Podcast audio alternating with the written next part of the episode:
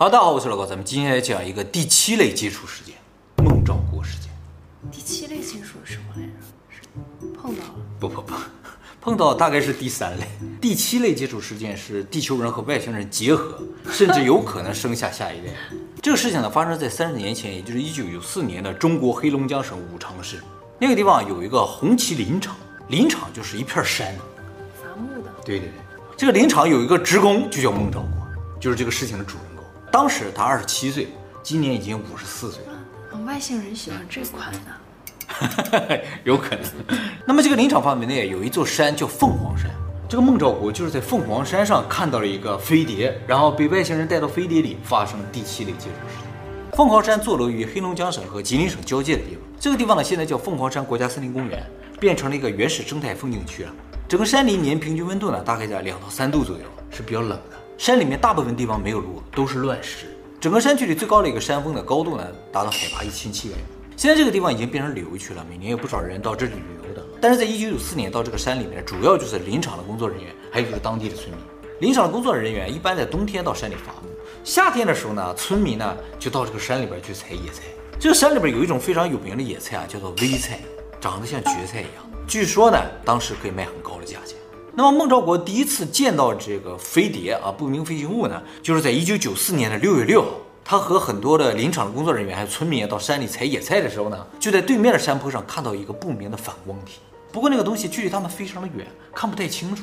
当时很多采野菜的人呢，都看到这个东西。有人认为啊，这个东西可能是雪，哦它那地方冷嘛，冬天下雪吧，结果到夏天还没化，所以就反光。还有人认为啊，有可能是塑料大棚。圆形的一个塑料大棚扣在那儿，合理的，是不是啊？孟兆国回家之后呢，就跟家里人说起来，不让不让说，不让说。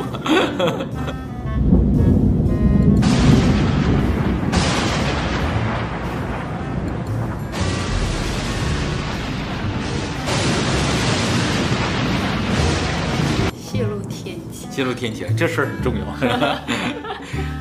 今天我要把这些讲下去。当时孟兆国也看到这个东西了啊。下班之后呢，他就跟他哥说了这个事情，说我今天在山上看到这么一个反光的东西。他哥说啊，应该是气象气球，因为他哥以前看到过气象气球，就圆的、大的，有可能落在那个气象气球。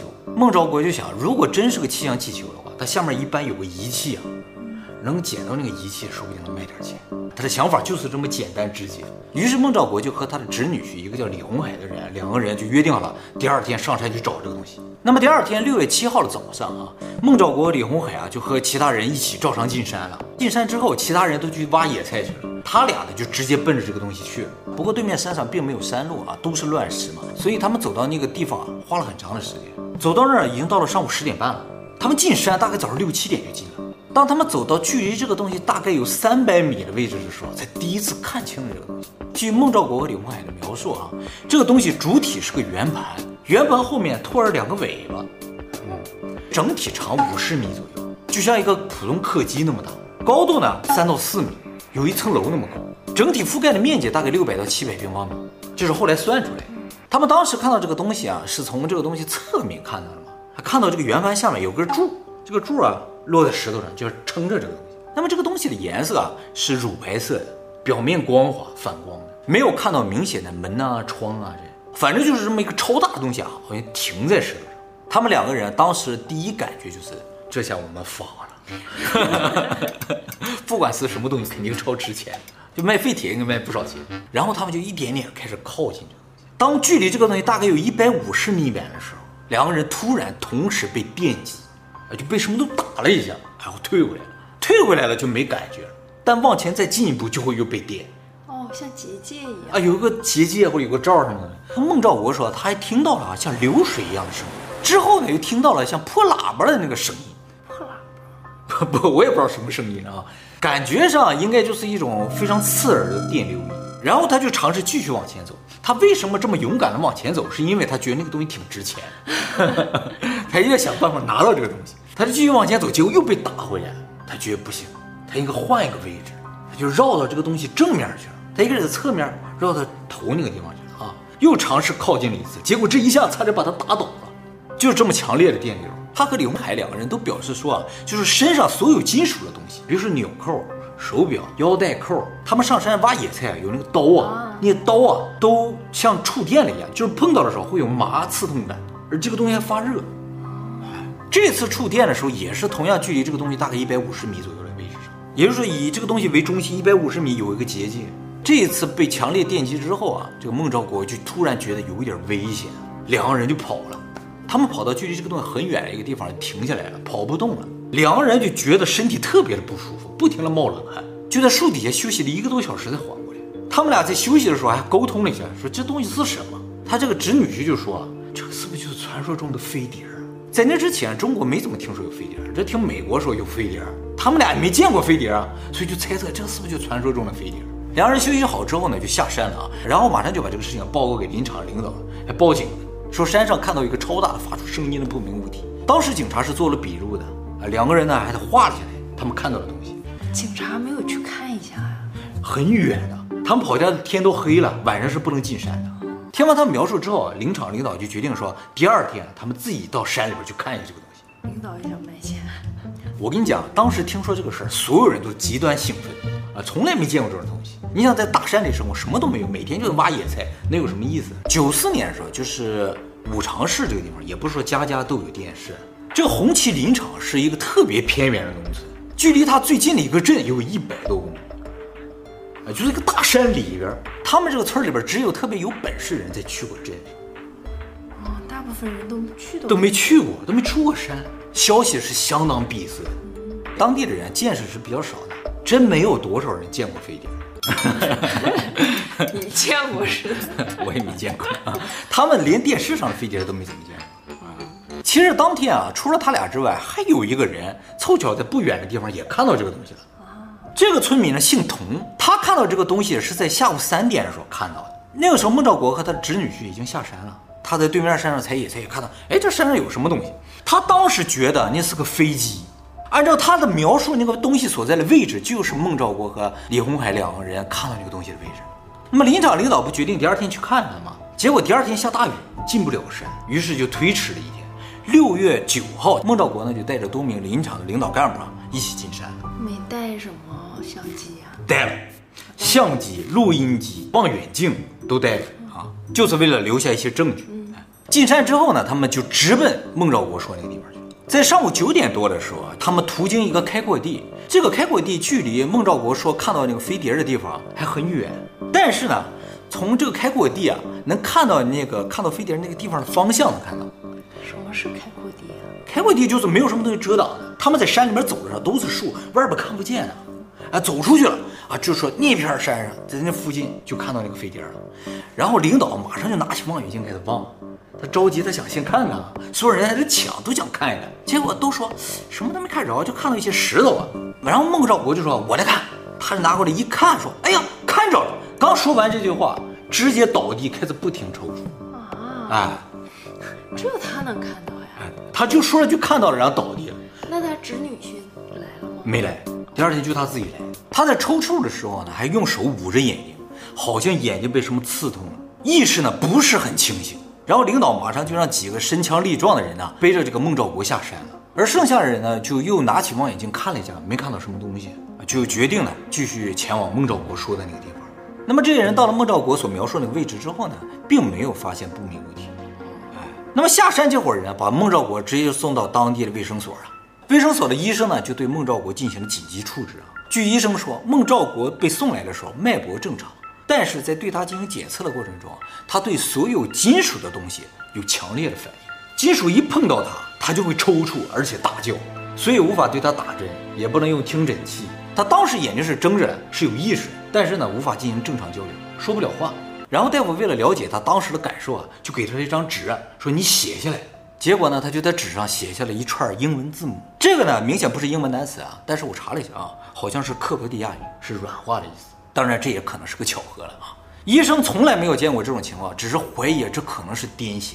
嗯，哎，突发性的癫痫，什么引发的他不知道。其实后来知道有一种由光线引发的这种癫痫，而且癫痫呢确实是会引发短时间的这种意识混乱。医生坚信他不是装的，因为他只对金属有强烈反应，对其他东西没有什么反应。医生为了测试他的条件反射，就说他有没有正常的条件反射啊，就用烟头啊靠近他的眼睛，特别烫的烟头靠近他的眼睛啊，他没有任何反应，把他的睫毛都点着了，他都没有反应。这种对于危险的条件反射是不能够由大脑控制的，所以医生坚信这不是装的。好在后来他情况稳定之后呢，就被送回家了。回家之后呢，他也一直在睡觉，睡了好几天。在整个过程中，他有起来几次，一直就说自己头晕。这个事情过了一个礼拜之后呢，这个上面林业局的人知道这个事儿了，就派了一个姓关的工作人员啊到红旗林场来调查这个事情。这个调查人员呢，走访了很多当地居民，不少人都说他们在六月六号的时候，远远就看到这个不明的物体。很多人都看到，很多人都看到了。然后呢，这个领导就直接就找到了孟兆国，可是孟兆国说他不记得六月九号之后发生的事情，就是他不记得领着林场的领导到山里边去了，自己晕倒了什么都不记得了。他只记得他这几天啊，非常的不舒服，可能是感冒，一直在家睡觉。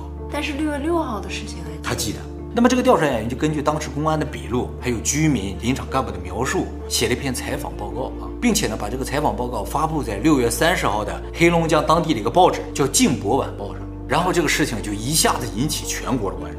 不过大家在讨论这个事情的时候，发现一个问题啊，就是在这个报告中啊，还有孟兆国还有他侄女婿提到这个东西的内容当中。没有任何人实际上看过这个东西是飞的，哦，啊，它不算是不明飞行物，它没有在飞，只能算是一个不明物体。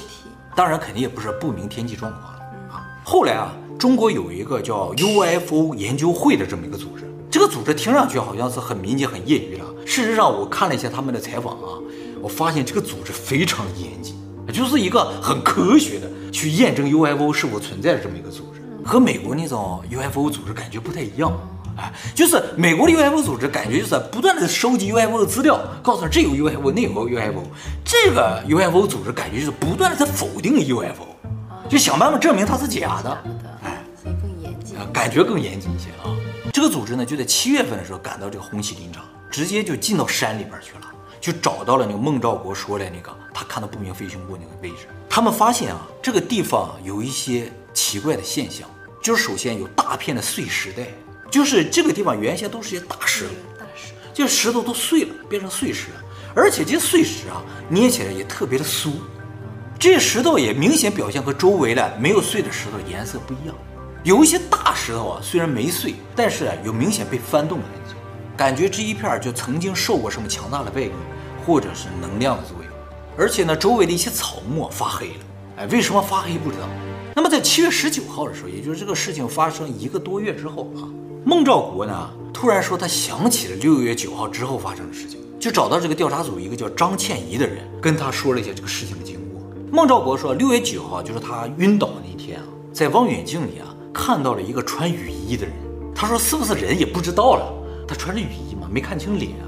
他看到那个人的时候，那个人也看到他。然后抬起手，这手指尖啊发出一道红光，直接射到他眼里，他脑子嗡一下，他就倒地了，开始不停的抽搐，无法控制身体。后来到医院什么他就不记得了，他只记得他再醒过来就已经在家里了，而且是第二天早上，一直呢就觉得头很疼，浑身无力，非常难受，身上也有多处伤口，有伤口，哎，就大腿内侧、腹部都有伤口啊。这有记录吗？啊，是有记录，他身上现在有伤口，在医院的时候已经有了吗？呃，他不知道怎么产生这些伤口。有些人说啊，有可能是搬动他的时候，往医院搬，他不抽搐吗？挣扎吗？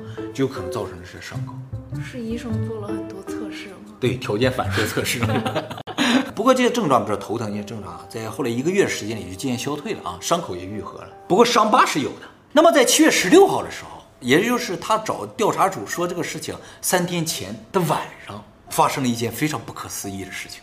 就是他们一家三口在家里睡觉啊，那个时候是晚上十点多钟的时候。他们那个地方穷嘛，连路灯都没有。晚上到了九点多钟就开始睡觉了。他、他老婆、他女儿三个人躺在床上，突然就听到屋外咔嚓响了一声，他就醒了，睁开眼睛，他就看到一道强光照到他这个屋里边，屋子里面越来越亮。当屋子亮起来之后啊，他发现他床边站着一个人，非常的高，身高能有三米。他怎么知道这个东西三米？因为他站起来之后，发现他只到那个人的腹部这个位置。这个像人一样的东西啊，有一个很大的圆形的头，眼睛很大，没有明显的鼻子和嘴，身形类似于人，通体黑色。这个人啊，通过意识跟他说走，就牵着他把他往外领。结果两个人就直接穿过了墙出去了，没走门，穿墙出去了。穿墙的时候是有个明显的感觉的，他一开始不知道怎么形容这种感觉，后来过了很多年，记者再去采访的时候，他说：“我终于知道这是一个什么感觉了。穿墙的时候感觉就像进入大商场的时候，夏天进大商场的时候啊，它有那个风墙啊，进去就特别凉快嘛，就像穿过那个风墙的时候的感觉，就一下就到外边，哎，突然变得很凉。他出了屋之后，一下就变得很凉，当时就穿了个裤衩就出去了。”他遇到这个跟我看见的也挺像的，通体黑色，然后穿墙过来，是不是啊？然后没有明显的五官，都是一样的，是吧？哎，有可能是鬼压床的一种吧？啊，他出去了之后啊，那个人就给他身上披了个东西，这个东西像一个斗篷一样，但是后边有一把儿，就像那个杯子那个把儿，那后边有个把儿，这个把儿有什么用他也不知道啊。然后这个就算是外星人吧，一挥手，他看到这个外星人啊有六根手指，非常清晰的六根手指。从他眼前划过，然后这个孟兆国就飘起来，不断的上升。他说感觉那星星离他越来越近，然后忽悠的往下一沉，就来到了他当初看到这个不明物体的地方。他当时升起来也好，下降也好，都有明显失重感。到了这个飞船附近，外星人啊就拿出来一个像烟盒一样的东西，好像是摁了一下，然后那个飞船嗡嗡嗡就打开一个口，然后他俩就进去了。里边啊，他说啊。感觉脚是踩在地上了，但是又感觉像是悬空浮在那儿。然后带他进去这个外星人啊，就说了一句话，像老鼠叫一样，滋滋，发出这么个声音来。然后又一挥手，对面的墙就开了，从那个墙里出来另一个外星人。这个外星人手里拿着一个方形的玻璃块，走到了这个孟兆国前面。这个玻璃块里边啊，有一个球体在那旋转，然后这个球体周围啊，有一些像小碎石一样的东西围着它在转。外星人就一直跟他说。这个就是木星，这些小碎石啊，就是彗星，这些彗星马上就要撞到木星上。跟他说了这么一段话，大家注意，孟兆国说外星人把他带到这个宇宙飞船里说这段话是在七月十六号的晚上。事实上，七月十六号真的发生了一个非常著名的天文事件，就是休梅克黎维九号彗星撞击的木星。哎，这个事情很有名啊，就是这个休梅克维利九号彗星啊，在撞击之前裂成了二十一个碎块。在格林尼治时间七月十六号的晚上二十点十五分，也就是北京时间七月十七号凌晨三点十五分开始撞击木星。他是七月十六号晚上十点钟跟外星人走的，外星人看说，彗星马上就要撞木星了，而凌晨三点钟真的开始撞。那他跟别人说这件事情是七月十九号，对呀，哎，是在那之后啊。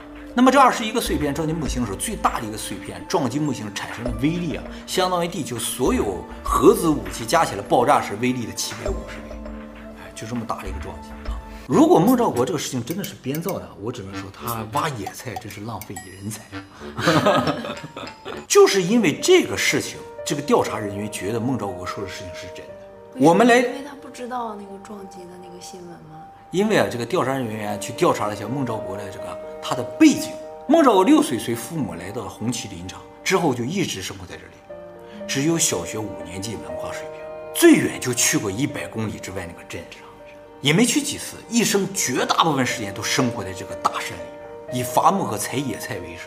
他是不是从收音机里听来新闻了？有可能，但是啊，他能够换算这个时间，都说的这么清晰啊，有木星，有彗星撞击啊。真的是很难，就是说，如果他能够在这短短的几天时间里，去编造这个事情，把这个事情圆上，哎，说这么一个故事，像科幻故事一样。你说这个人在这个大山里是不是浪费人才？就是说他们这个地方的人的见识啊，就是说有没有飞碟都不太知道，什么九大行星可能都不太了解的这么一个状况。只是这个人十六号晚上没有办法来跟你说嘛，只能在那之后跟你说，对吧？外星人没有早告诉他，是吧？早告诉他的目的是什么？哎。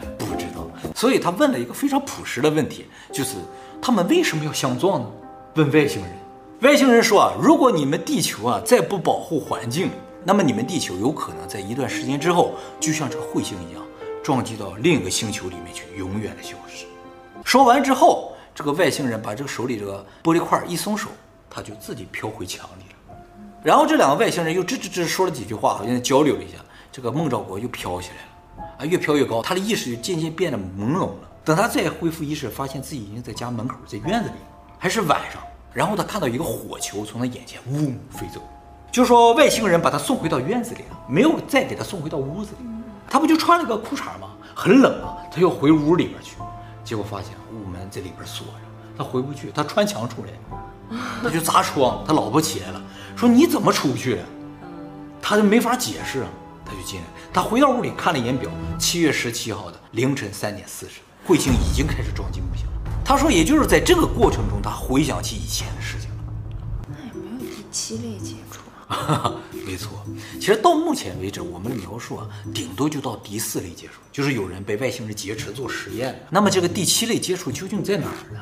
就是后来过了挺长时间啊，他向媒体表示，其实他隐瞒了一部分，啊、他没好意思说 啊，就是他被击倒之后，其实他一直是有记忆的，他并没有失忆，他在家休息这段时间啊，意识也是比较清醒的。他之所以没说啊，是因为啊，他被击倒之后啊，就在他眼前出现了一个女外星人，他当时就被吓坏了。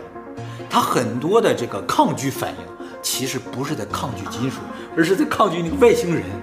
不要过来，不要过来，是这样一种抗拒哎，这就很奇怪。而且这个女外星人只有他能看到，别人谁都看不到。后来他被送回家，他醒过来，发现那个女外星人在他家里，他都吓死了。他都不敢醒，就天天搁这睡觉。这个女外星人一过来，他就抗拒你啊。后来他渐渐发现，这个女外星人好像也不坏，对他也挺好的。结果呢，他们两个人就结合了。当然，他只是感觉他们结合了，他就觉得自己飘起来之后，那个女外星人到他下面去了。然后这个状态持续了四十分钟左右，他认为是一种结合，啊，他认为的啊。结合之后呢，这个女外星人就离开了，就再没有出现了，并且他也知道他身上这个伤口怎么来的。怎么来？就是这个女外星人啊，在他身上注射了一个东西，哎，腹部也注射，大腿也注射。他最后尾回到那个宇宙飞船里的时候，这个东西被取走了。啊，那疼不疼？他说注射是不疼，但取走是很疼。啊，究竟取走什么，他也不知道。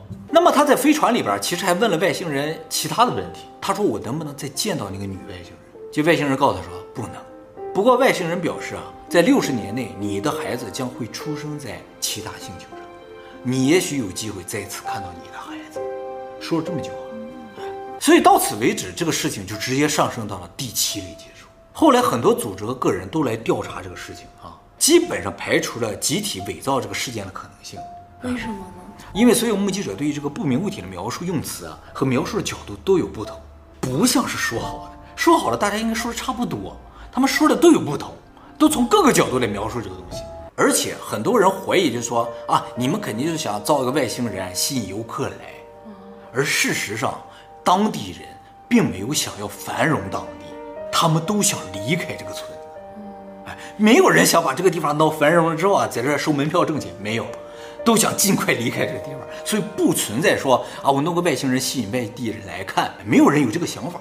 而且孟兆国本人在这个事情上也没有得到任何明显的好处，反倒呢可以说毁了他的人生。怎么回事呢？就是因为这个事情啊，基本上基于他的供词，没有任何物证了。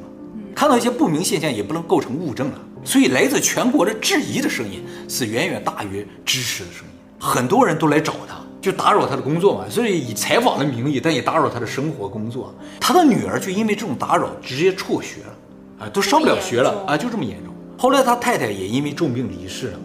孟兆国呢就辞去了林场的工作，离开了自己的家，到了哈尔滨，就是离那个地方很远的一个地方，一个大学的食堂里去工作了，算是隐姓埋名了。